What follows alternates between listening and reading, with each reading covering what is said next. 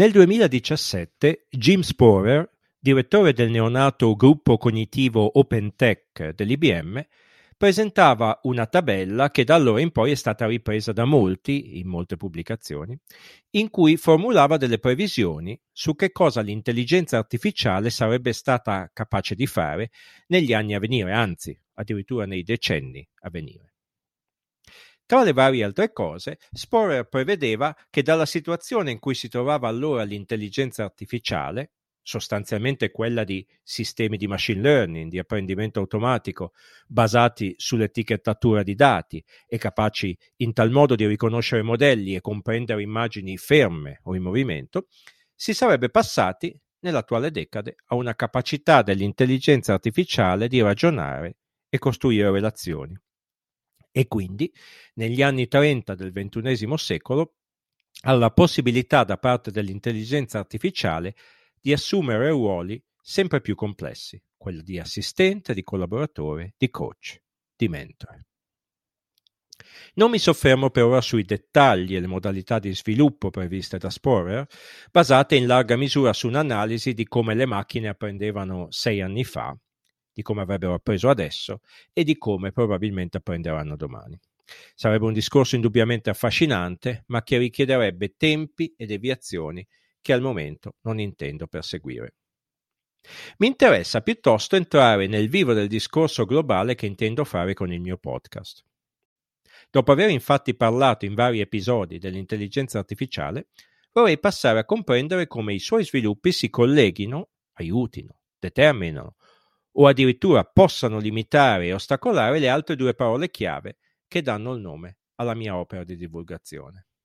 Quindi mi domando come può essere favorito il nostro apprendimento dall'intelligenza artificiale e quale genere di riontologizzazione, come dice Floridi, subisce la nostra stessa umanità, il nostro umanesimo, la nostra libertà, a motivo degli sviluppi previsti e in ampia misura azzeccati, va detto, da Sporer? Benvenuti dunque al settimo episodio del podcast Umanesimo, Apprendimento, Intelligenza Artificiale.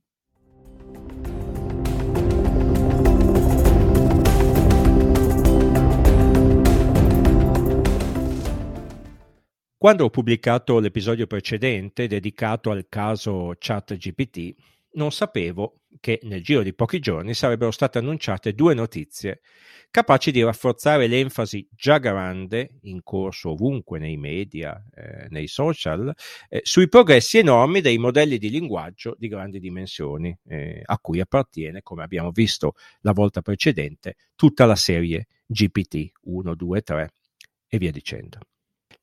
La prima cosa importante, primo, dire, la prima novità rilevante è stata l'annuncio il 14 marzo della prossima disponibilità sul mercato di GPT-4.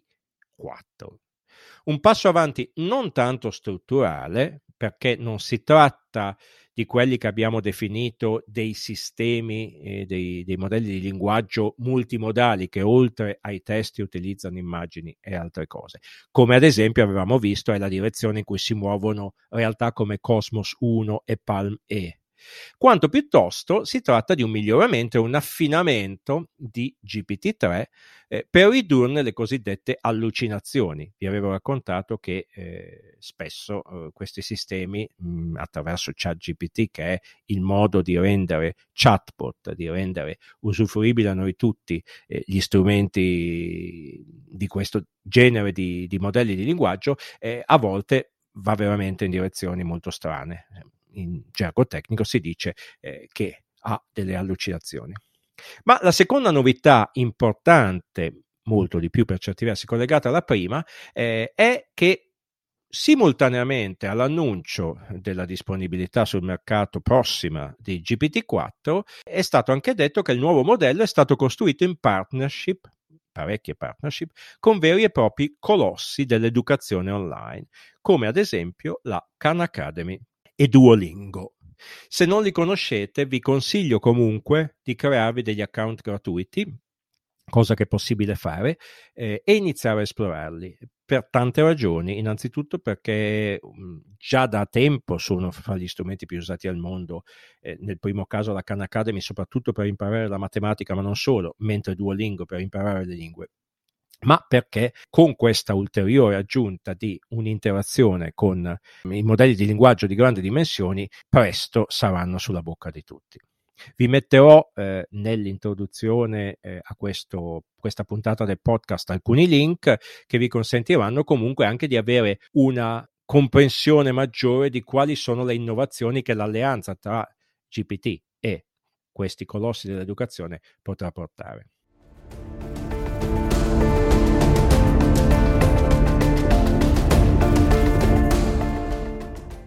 Ma cosa fanno di preciso questi nuovi strumenti che sono stati annunciati? Mm, premesso che una loro esplorazione in dettaglio non è ancora stata compiuta perché soltanto chi è basato negli Stati Uniti può iniziare a, a visionarli in, in, senso compiuto eh, e comunque mi riprometto di ritornare con dettaglio su queste cose quando parleremo delle varie categorie di strumenti di intelligenza artificiale applicati all'educazione, però la prima cosa che vorrei dirvi è che eh, a un primo sguardo penso mh, che si possa capire in che direzione si sta andando. La Khan Academy ha annunciato uno strumento, infatti, che si chiama Canmigo, eh, credo che sia azzeccato da parecchio dal punto di vista della comunicazione, perché Conmigo eh, vuol dire con me in spagnolo e Canmigo è una, un gioco di parole che parte da Khan Academy eh, e questa espressione spagnola mentre Duolingo ha annunciato la versione Duolingo Max. Entrambi sono di fatto delle specie di istruttori socratici, cioè di fronte a un problema da risolvere, che può essere un, un problema di matematica, può essere la traduzione eh, di una, ling- di, di una frase in, da una lingua a un'altra, eh, gli strumenti messi a disposizione sono degli strumenti dialogici, cioè un'interazione che sembra con una persona reale fatta online che ti porta laddove non sai a ragionare in modo da ipotizzare delle possibili soluzioni e raggiungerle. Quindi in questo senso li ho definiti degli istruttori socratici, perché se vi ricordate il grande Socrate, almeno secondo Platone, che è l'unico che ci ha veicolato storicamente l'opera di Socrate, non funzionava insegnando, diremmo oggi facendo delle lezioni frontali, ma eh, semplicemente rivolgendo delle domande e aiutando tramite dei dialoghi ad approfondire le risposte.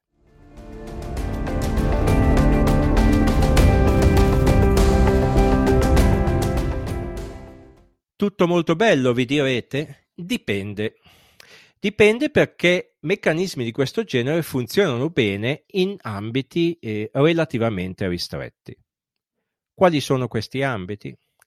Innanzitutto funzionano bene quasi solamente nel cosiddetto apprendimento formale, laddove cioè una qualche autorità, dunque non chi vuole apprendere, ma chi lo ha fatto eh, per lui o per lei, ha stabilito a priori degli obiettivi di apprendimento che vanno conseguiti.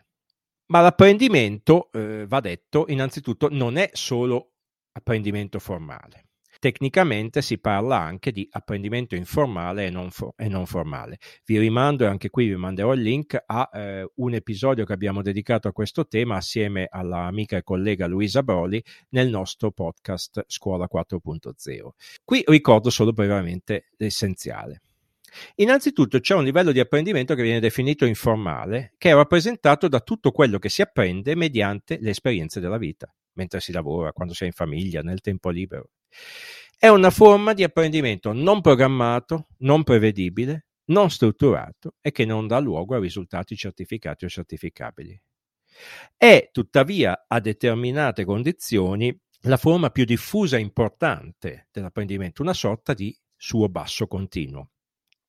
Le condizioni sono ovviamente che si sia aiutati poi eh, a riflettere e ad approfondire eh, a fare proprio ciò che si è imparato in maniera informale. Vi è poi il cosiddetto apprendimento non formale, quando ovvero sia si fanno delle esperienze il cui scopo non è valutare, misurare l'apprendimento, ma semplicemente stimolarlo e promuoverlo, a prescindere dalle direzioni certe che potrà assumere. In questo ambito ricadono tante cose, le gite scolastiche, ad esempio, le attività ludiche, comprese quelle che si svolgono online e via dicendo, che abbiano più o meno dei fini pedagogici.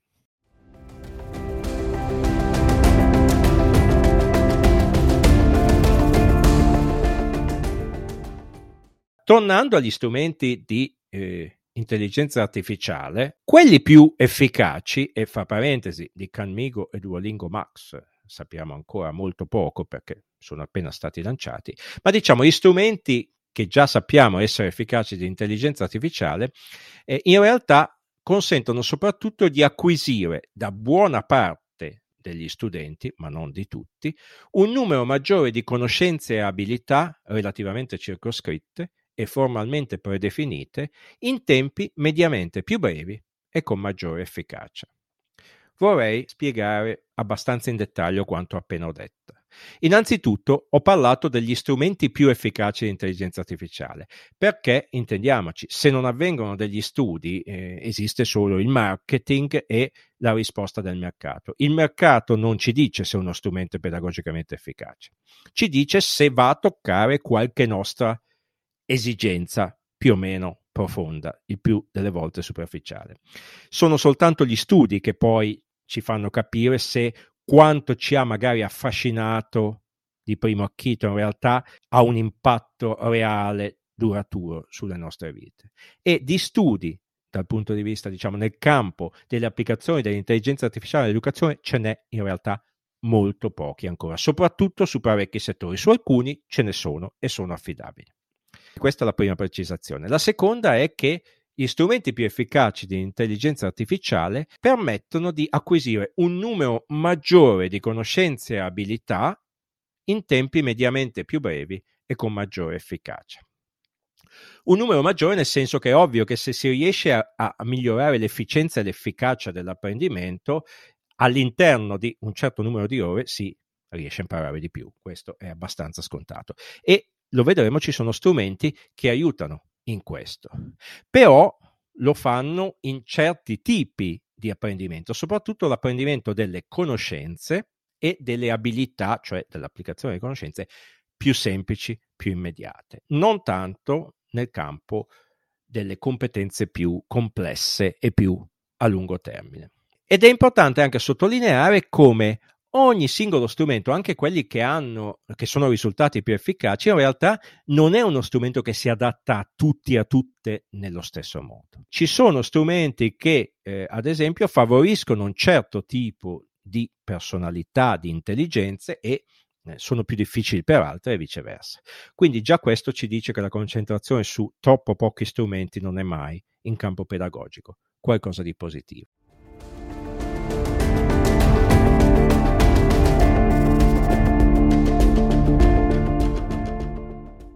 Quello che però ancora non accade e mi sembra molto importante sottolineare è che eh, in realtà gli strumenti di intelligenza artificiale sviluppati maggiormente oggi, maggiormente studiati, per ora non riescono ancora, non sono ancora in grado di stimolare la ricerca individuale della conoscenza e dell'apprendimento e ancora meno l'acquisizione di quella fondamentale competenza che è apprendere ad apprendere chiamiamola passione per l'apprendimento.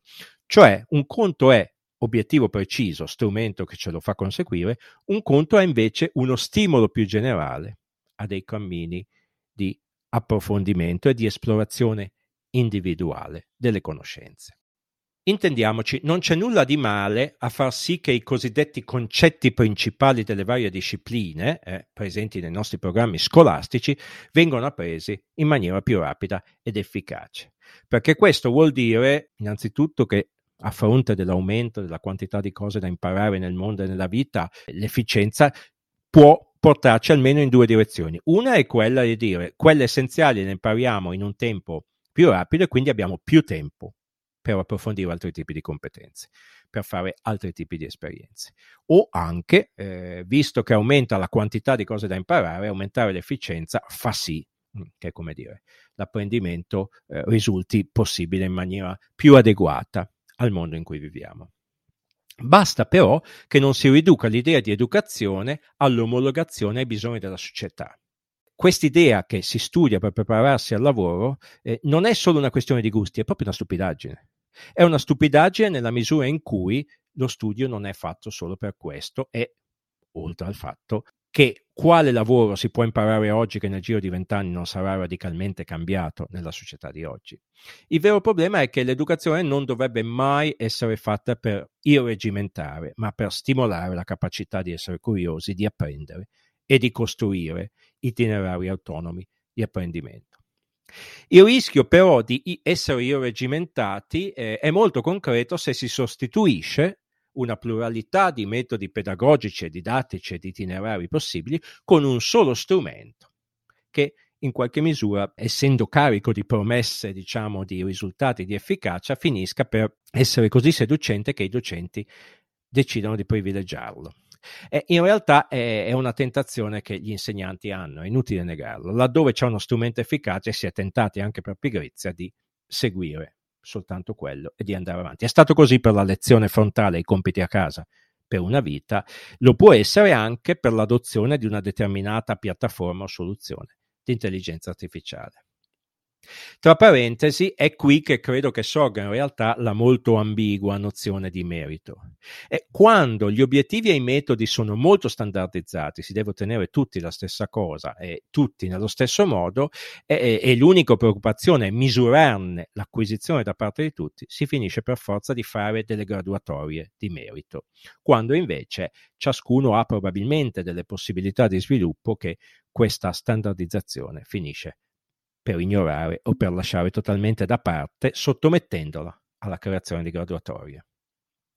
Inoltre si tratta di un rischio, quello di omologare, di eh, dire, ridurre l'orizzonte dell'apprendimento molto presente se il proprio piano pedagogico ha come unico scopo l'acquisizione delle conoscenze e delle abilità previste da qualche curriculum. Riconosciamolo che è quanto finisce per fare la stragrande maggioranza dei docenti oggi, soprattutto nella scuola secondaria, con lodevoli eccezioni. Nella primaria, grazie al cielo, ci si è mossi in maniera più saggia, sostituendo eh, eh, dei programmi meticolosi di obiettivi di apprendimento con delle indicazioni più generali che lasciano più spazio alla creazione di esplorazioni individuali e personalizzate.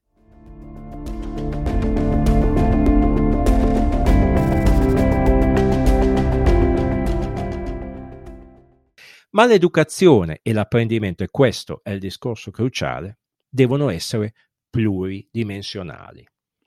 Eh, ho ripreso altrove questo concetto di nuovo assieme eh, all'amica Luisa Broli, questo concetto di educazione pluridimensionale, accennando almeno a un modello importante che è stato studiato a fondo ad Harvard dal Centro per la riprogettazione del curriculum, che si chiama la cosiddetta educazione quadridimensionale, dove eh, si ha come obiettivo quello di sì far acquisire conoscenze, una prima dimensione, abilità e competenze, una seconda dimensione, ma anche carattere e metacognizione o metaapprendimento. Che cosa vuol dire? Che l'educazione non è solo una questione di acquisizione di conoscenze e competenze, ma è anche una formazione allo sviluppo di eh, curiosità, coraggio, leadership, eh, capacità di concentrazione. Ce ne sono tante, insomma, di cose che rientrano sotto l'addizione carattere, ma è anche e soprattutto meta apprendimento, cioè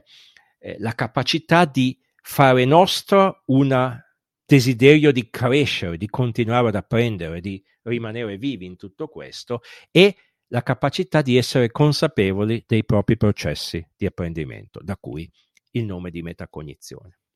Io aggiungerei a questo modello quadri- quadridimensionale una quinta dimensione fondamentale. L'educazione è anche educazione alla libertà.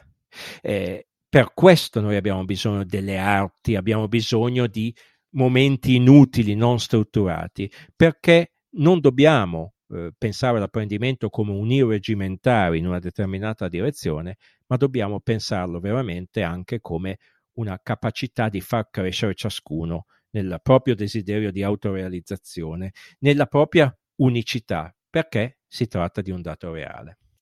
E qui va detto ancora una volta che fin dall'inizio dei grandi dibattiti filosofici sull'educazione si tratta di una, di una, dimensione fondamentale. L'idea dello studiare per adattarsi alla società è un'idea in realtà sorta con Emile Durkheim e più avanti in maniera relativamente tardiva nella storia della filosofia.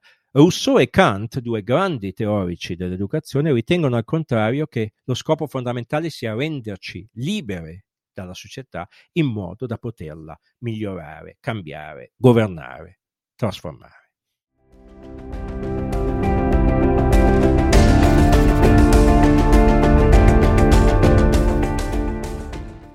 Ma torniamo ancora una volta a uno dei nostri compagni di viaggio preferiti, Luciano Floridi, e la sua riontologizzazione del mondo. Soprattutto al suo invito fondamentale a non inseguire l'intelligenza artificiale, plasmando tutto a partire dagli strumenti che essa ci offre, ma in qualche modo a precederla, guidando negli usi. Se ci lasciamo semplicemente ammagliare dalle promesse e in, un, in alcuni casi anche dalle realizzazioni concrete degli strumenti di intelligenza artificiale, e questo nel campo della scuola e dell'istruzione, finiremo per plasmare tutta la nostra azione pedagogica attorno ad essi. Normalmente, in realtà, essere onesti, attorno al massimo uno o due di tali strumenti. Avremo allora compiuto esattamente quella trasformazione strutturale del mondo, non solo della scuola, non guidata da una progettualità o intenzioni che padroneggiamo, di cui parla appunto Floridi, ma ci saremo appiattiti a ciò che gli strumenti determinano. Per questo è fondamentale comprendere pregi e limiti di ogni strumento tecnologico innovativo. E tutti hanno sia pregi sia limiti, che possono diventare addirittura controproducenti con un loro uso smodato, cioè privo di modus, di comprensione, di misura, di modulazione. Ne parleremo abbondantemente nel corso degli episodi futuri del podcast. Ancora più importante però è avere una comprensione di fondo di come organizzare l'apprendimento per far sì che sia strumento di libertà e di opportunità, piuttosto che di irregimentazione condizionata solo da alcune forze operanti nella società, che vanno tenute presenti, ma non vanno mai portate a, a determinare il tutto. Perché solo così si è veramente umani, non accettando che il concetto di umanità e di umanesimo vengano circoscritti, limitati, anchilosati da un nostro appiattimento sulle macchine, che sono e resteranno sempre molto preziose. Ma per poter fare questa opera di organizzazione dell'apprendimento, dobbiamo capire innanzitutto come funzioni, facendo tesoro di quanto ci insegnano le neuroscienze e la psicologia sperimentale.